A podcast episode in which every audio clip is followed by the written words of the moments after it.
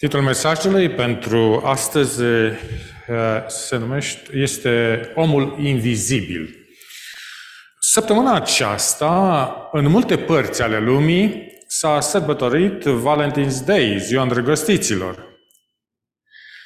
Adevărata istorie a acestei zile s-ar putea să te surprindă. A fost un preot pe nume Valentinus. El a locuit la Roma în secolul III după Hristos. În această epocă, împăratul Claudius al II-lea a introdus legi care interziceau căsătoria. El a susținut că toți creștinii trebuie să se concentreze pe plata tributului Romei. În ciuda acestei interdicții absurde, preotul a ținut în secret o ceremonie de nuntă pentru un tânăr cuplu. Dar a fost descoperit și executat pe 14 februarie. Biserica Catolică a stabilit ziua Sfântului Valentin pentru a-l onora. El a fost, după unii, un susținător al iubirii. Abia în anii 1500, ziua de 14 februarie a devenit asociată cu idei romantice. Biblia spune că dragostea este mai mare decât credința sau nădejdea. Cum poate fi? Explicația este simplă. Dumnezeu este prin definiție dragoste. Ioan 1 Ioan, capitolul 4, versetul 8. Iar El este mai mare decât orice și oricine. Filozoful danez Soren Kierkegaard a spus o parabolă Dezvăluie motivul pentru care Dumnezeu și-a comunicat dragostea așa cum a făcut-o.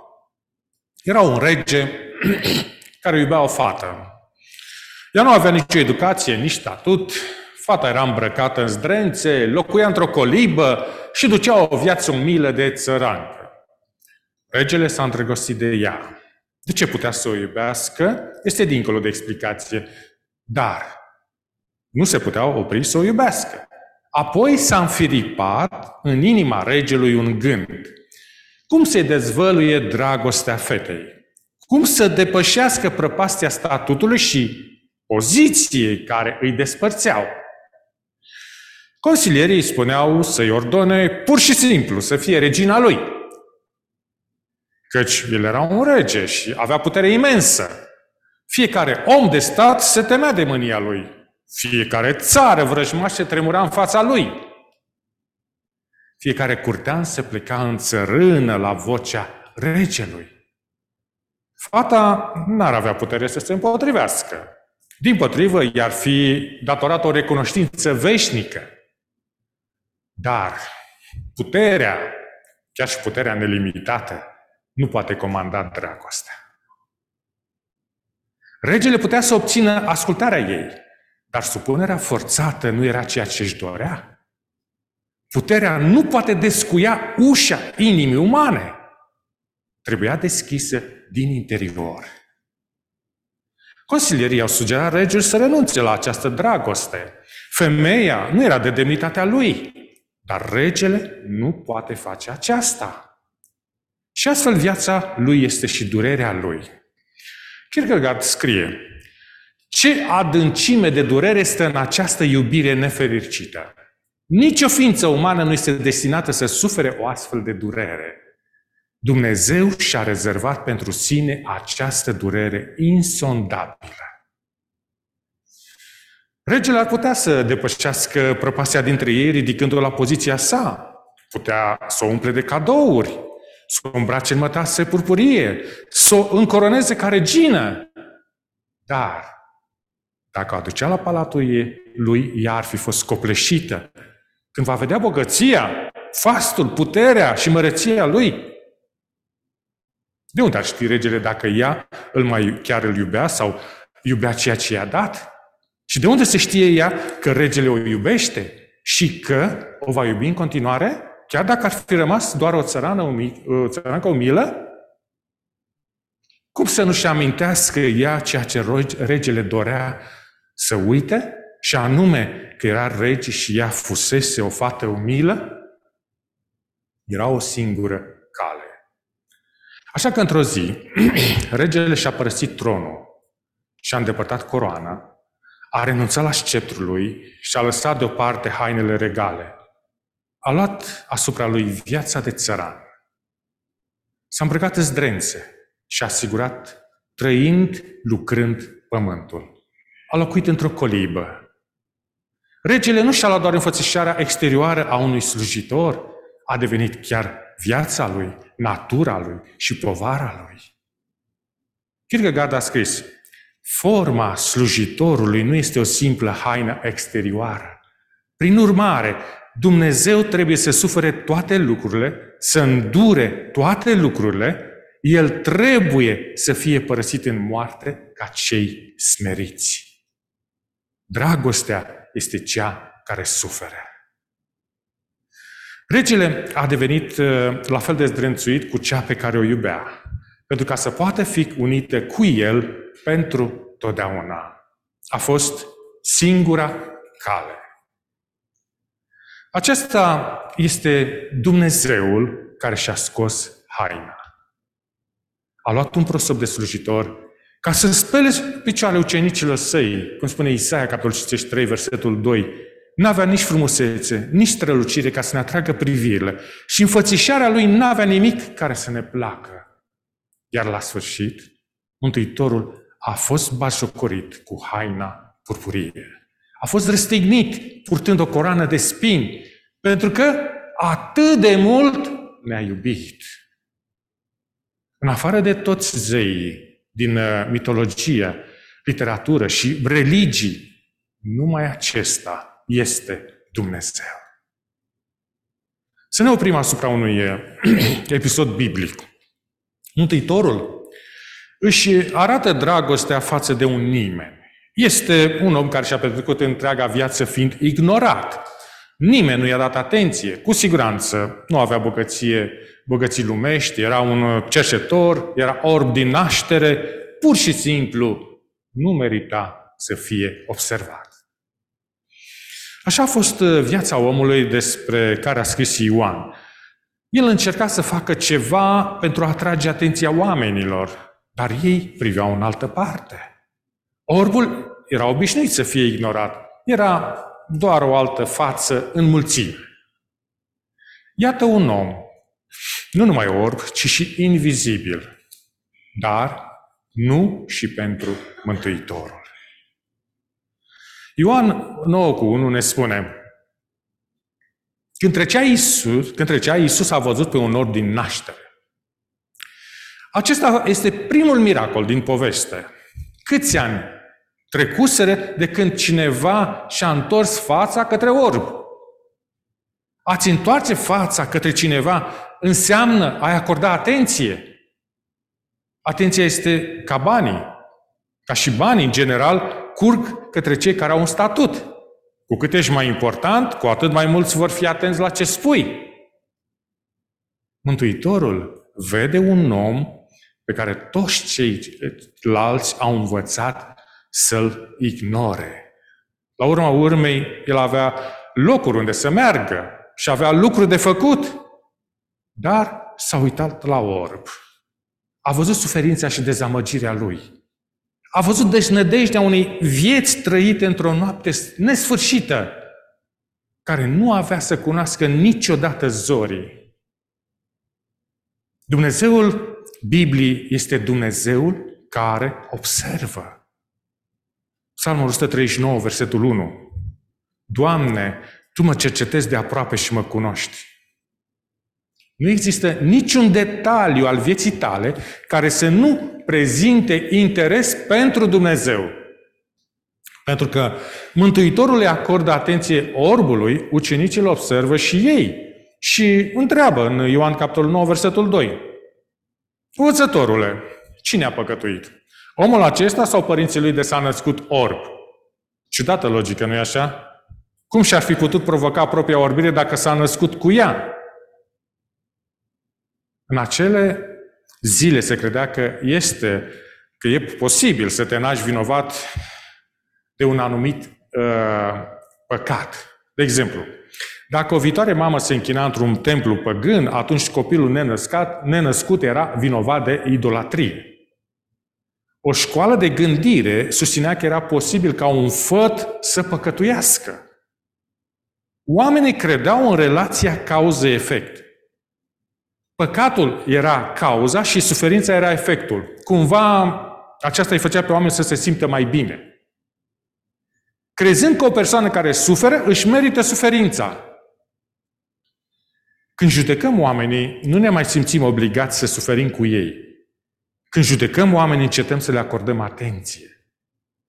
Oamenii știau în ce categorie să-l încadreze pe acest om, cercetor, orb și păcătos. Nu s-au uitat uh, dincolo de etichete pentru a vedea unicitatea acestui om. Ucenicii s-au uitat la el, dar n-au văzut ceea ce Domnul Isus. Au văzut un obiect pentru o discuție teologică. Cineva a întrebat-o pe Maica Tereza ce a văzut ea pe străzile din Calcuta. Acolo locuiau cei mai săraci dintre săraci. Ce vedea ea când se uita la orfan, la flămânzi și la muribunzi? Și iată răspunsul ei. Îl văd pe Isus într-o deghizare tulburătoare. Mântuitorul trecea pe acolo. El nu era într-o sinagogă, nu ținea predica de pe munte, nu hrănea 5.000 de oameni. Nu era deloc într-o situație oficială de slujire. Locul în care să faci lucrarea lui Dumnezeu este pe măsură ce mergi. Nu trebuie să fii în poziții importante sau locuri deosebite. Se va întâmpla în colțurile de rutină. Aceasta este ziua ta. Este oportunitatea de a face lucrarea lui Dumnezeu, nu ora ta. Dacă nu o faci azi, nu o vei primi înapoi. Se apropie noaptea, nu rata ziua. Care este lucrarea lui Dumnezeu? Este să văd ceea ce ar vedea Mântuitorul dacă s-ar uita prin ochii mei. Și să răspund așa cum ar răspunde, ar răspunde El. Mântuitorul l-a vindecat pe orbul din naștere. Era o zi de sabat. Ioan 9 cu 16 spune. Atunci, unii din farisei au început să zică, omul acesta nu vine de la Dumnezeu pentru că nu ține sabatul. farisei îngrădiseră sabatul cu legi făcute de ei. 39 de lucrări separate erau interzise în sabat. Cele mai multe dintre acestea aveau subcategorii. Nici nu aveai voie să smulți un fir din, de păr din barbă. Vindecarea nu era permisă în sabat și regula era aceasta. Poți primi asistență medicală în sabat numai dacă viața ta este în pericol. Dar asistența medicală era doar în scopul de a te împiedica să mori. Nu pentru a-ți îmbunătăți starea. Dacă mâna sau piciorul ți-a fost dislocat, nu aveai voie să torni apă rece peste el, deoarece apa rece ar putea ajuta întorsa. Fariseii S-au uitat la acest orb vindecat. Dar n-au văzut un motiv să se bucure. N-au văzut prezența lui Dumnezeu în mijlocul lor. Ei au văzut doar un sap călcat. Au ratat esența lucrării lui Dumnezeu care este iubirea. N-au văzut ceea ce a văzut Mântuitorul așa că n-au făcut ceea ce a făcut El. Ioan include un detaliu care ne arată cât de ignorat fusese acest om. În Ioan capitolul 9, versetele 8 și 9. Vecinii și cei ce îl cunoscuseră mai înainte ca cerșetori ziceau, nu este acesta cel ce ședea și cerșea? Unii ziceau, el este, alții ziceau, nu, dar seamănă cu el. Acest om a fost orb din naștere. A trăit în același loc toată viața, poate 30-40 de ani. Oamenii fuseseră cu el în tot acest timp dar i-a acordaseră puțină atenție. Atunci când s-a întâmplat miracolul, nici măcar n-au reușit să-l identifice. Dar el a spus, eu sunt. Fariseii erau hotărâți să submineze credibilitatea acestui om. Îi cheamă părinții pentru a fi interogați. Mama și tata nu merg prea departe pentru a-și proteja băiatul. Le era frică să nu fie scoși din sinagogă. Teologul Leslie Newbegin a comentat astfel. Părinții sunt în aceeași lume cu autoritățile, o lume guvernată de frică. Ei se tem de autorități, iar autoritățile se tem pentru autoritatea lor. Farisei îl cheamă pe acest om înapoi pentru a doua rundă. E o agendă. Să-l facă să spună ceva care să-l discrediteze pe Hristos. Ioan 9 cu 24. Dă slavă lui Dumnezeu! Noi știm că omul acesta este un păcătos. Ceea ce face orbirea lor incurabilă este pretenția lor de certitudine. Și el a răspuns în versetul 25. Dacă este păcă, un păcătos, nu știu. Eu una știu. Că eram orb și acum văd. Felul în care se descurcă omul este uimitor. Este împlinirea promisiunii din Marco, capitolul 3, versetul 11, care spune așa. Când vă vor duce să vă dea în mâinile lor, să nu vă îngrijorați mai înainte cu privire la ce veți vorbi, căci nu voi veți vorbi, ci Duhul Sfânt. Ioan 9, 26 cu 27. Iarăși l-au întrebat. Ce ți-a făcut? Cum ți-a deschis ochii? Acum v-am spus, le-a răspuns el, și n-ați ascultat? Pentru ce voi să mai auziți încă o dată? Nu doar n-ați vrea și vă, să vă faceți și voi ucenicii lui? Iată ironia. Ei se, se cred că sunt devotați lucrării lui Dumnezeu, dar când Dumnezeu însuși vine, ei nu observă. Nu recunosc prezența Dumnezeului pe care pretind că îl slujesc. Ce alt cuvânt decât orb poți folosi pentru a-i descrie? Dumnezeu spune că propriul său popor este afectat de orbire spirituală. Apocalipsa capitolul 3, versetul 17 spune Pentru că zici, sunt bogat, m-am îmbogățit și nu duc lipsă de nimic. Și nu știi că ești ticălos, nenorocit, sărac, orb și gol. Cineva spunea, Dumnezeu comunică cu noi, ne vorbește continuu, dar noi nu-L putem auzi pentru că nu știm să ascultăm. Cu toți avem un fel de deficit de atenție spirituală. Psalmistul spune, stai liniștit și știi că eu sunt Dumnezeu. Dar în minte este zgomot din cauza dorințelor dezordonate. Ce succes voi avea? Ce voi poseda? Cât de atrăgător sunt? Mintea este tulburată de anxietate care însoțește puțină credință. Ce se va întâmpla mâine dacă nu avem suficienți bani? Dacă nu pot rezolva o problemă? Mintea mai este agitată și din cauza turbulenței păcatului. Regretele din trecut vorbesc despre insuficiența spirituală. Mintea își pierde liniștea și din cauza că suntem prea ocupați, prea multă activitate, prea puțin somn, prea multă vorbire. Toate acestea te împiedică să discerni vocea lui Dumnezeu. Dacă vrei să faci lucrarea lui Dumnezeu, fii atent la oameni. Observă mai ales oamenii pe care nimeni altcineva nu-i observă. Dr. James Lynch este directorul laboratorului psihofiziologiei de la Universitatea din Maryland. El a studiat atenția și a descoperit că vindecarea sistemului cardiovascular are loc atunci când ascultăm. Tensiunea arterială crește atunci când oamenii vorbesc și scade atunci când ascultă. Dumnezeu ne acordă o mare atenție. Chiar și firele din păr din carne sunt numărate, a spus Mântuitorul. Dacă un fir de păr cade, el observă. S-ar putea să nu-l înlocuiască, dar îl observă. Mântuitorul a stăpânit arta de a vedea. Și aceasta aflăm din povestea orbului. Celelalte personaje au văzut într-un mod diferit. Când ucenicii s-au uitat la orb, au văzut o dilemă teologică interesantă. Dar ei nu l-au văzut cu ochii inimii. Vederea lui nu i-a mișcat. Când vecinii s-au uitat la orb, au văzut un zdrențuit suferind. S-au obișnuit să-l treacă cu vederea. Nu l-au văzut cu ochii inimii și ei erau nemișcați. Când fariseii s-au uitat la orb, au văzut un sabat încălcat. Au văzut cu ochii uscați, fără lacrimi. Și ei nu au ieșuat să vadă, ci au refuzat să vadă. Orbirea spirituală nu este doar ignoranță. Mântuitorul a spus în Ioan capitolul 9, versetul 41, Dacă, dacă ați fi orb, n-ați avea păcat, dar acum ziceți, vedem, tocmai de aceea păcatul vostru rămâne. Ochii care nu văd ar putea fi vindecați, dar ochii care nu pot să vadă, nu vor să vadă, nu pot fi ajutați. Dumnezeu nu-i va forța să se deschidă.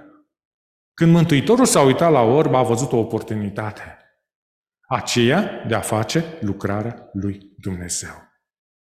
A văzut un copil al lui care avea nevoie să fie vindecat de orbire.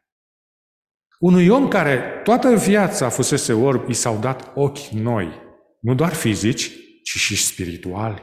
Și el a început să vadă cine era Domnul Isus. La început, tot ce știa orbul era că vindecă, ca vindecătorul său era omul acela care îi se zicea Isus. Așa spune în Ioan capitolul 9, uh, versetul 11. Apoi, fariseul le-a mărturisit că Isus este un profet.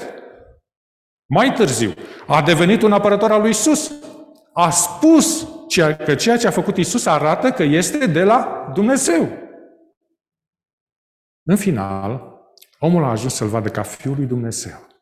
Ioan 9, 35 la 38. Crezi tu în Fiul lui Dumnezeu?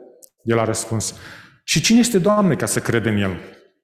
L-ai și văzut, i-a spus Isus. Și cel care vorbește cu tine, acela este. Cred, Doamne. Și el, și a zis el și el s-a închinat. Un om care fusese orb din naștere poate vedea unde este cel mai bine să-și pună ochii spre cel care l-a vindecat. Deocamdată vede că n-a fost uitat de Dumnezeu. O viață întreagă a fost ignorat. Dar acum își dă seama că Dumnezeu nu și-a întors fața de la el. Dumnezeu a auzit fiecare rugăciune, a numărat fiecare lacrimă. Acum avea ochi care puteau vedea cu adevărat. Voi cita dintr-un uh, interviu luat de un anume Rădulescu pe baza acestui episod biblic, cel intervieviat era preotul profesor de teologie biblică Constantin Coman și Rădulescu spune Unii nu au acceptat evidența. De ce prejudecățile uneori sunt mai puternice decât evidența? De ce nu au acceptat farisei evidența că Hristos l-a vindecat pe orb și ca el, că el poate fi cel pe care îl așteptau? Profesorul Coman răspunde, Paradoxal, societatea iudaică aștepta de veac venirea lui Mesia. Dar este surprinsă complet când Mesia vine. Fariseii erau responsabili cu lectura profețiilor din Vechiul Testament, dar resping eventualitatea că Iisus din Nazaret să fie Mesia, omul își construiește propria dreptate și respinge orice evidență care i-ar contrazice dreptatea lui. Farisei îl chestionează pe cel vindecat, apoi pe părinții lui Demersul lor era nu de a verifica eventualitatea minunii divine, ci de a o exclude cu orice preț. Omul vrea să fie izvorul proprii sale autorități. Autoritatea lui să rezide din sine, din funcția lui, din statutul său social. Este o bătălie surdă pe autoritatea ultimă, pe cine are ultimul cuvânt. Rădulescu spune, Judecându-l, îl suspectează pe Hristos de păcat.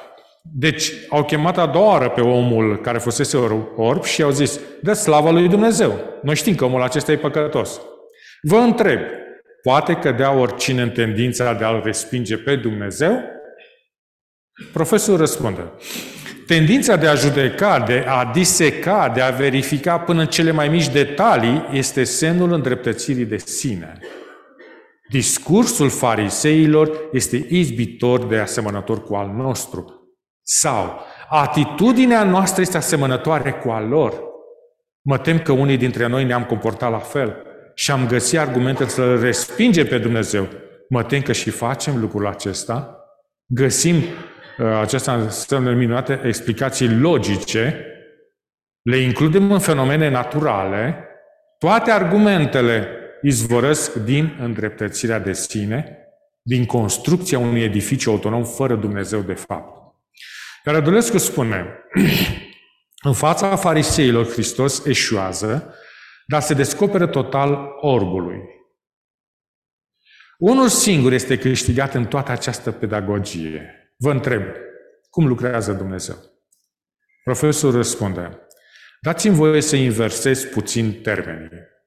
Fariseii eșuează în fața Mântuitorului, în timp ce orbul reușește. Mântuitorul nu are un demers elaborat, el se descoperă pur și simplu, știe că o eventuală încercare de a-i convinge cu argumente n-are șanse de reușită. Și Rădulescu întreabă, vi se pare că sunt puțini cei care îl percep pe Dumnezeu? Profesorul răspunde, este adevărat. Din toată mulțimea aceea, numai orbul vindecat îl recunoaște și procedează în consecință. Cei mulți nu. Proporția este dramatică. Imaginea cu poarta strâmtă care duce la mântuire și poarta largă care duce la pierzare vizează această situație.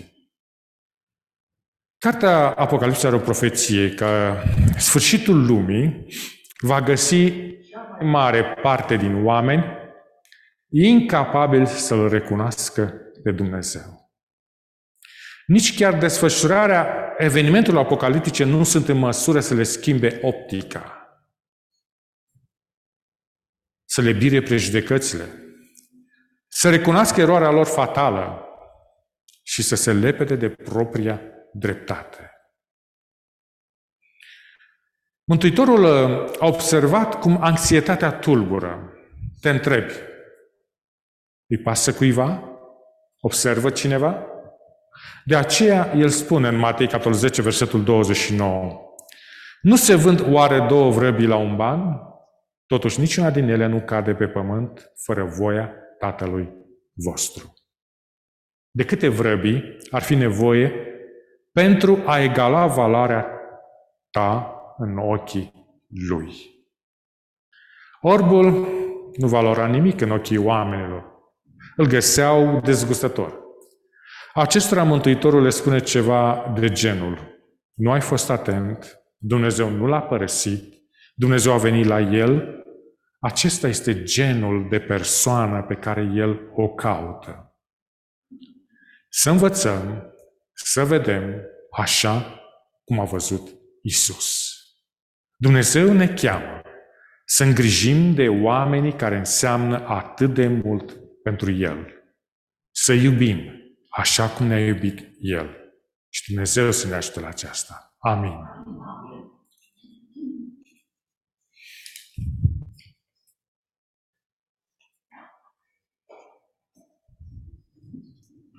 嗯。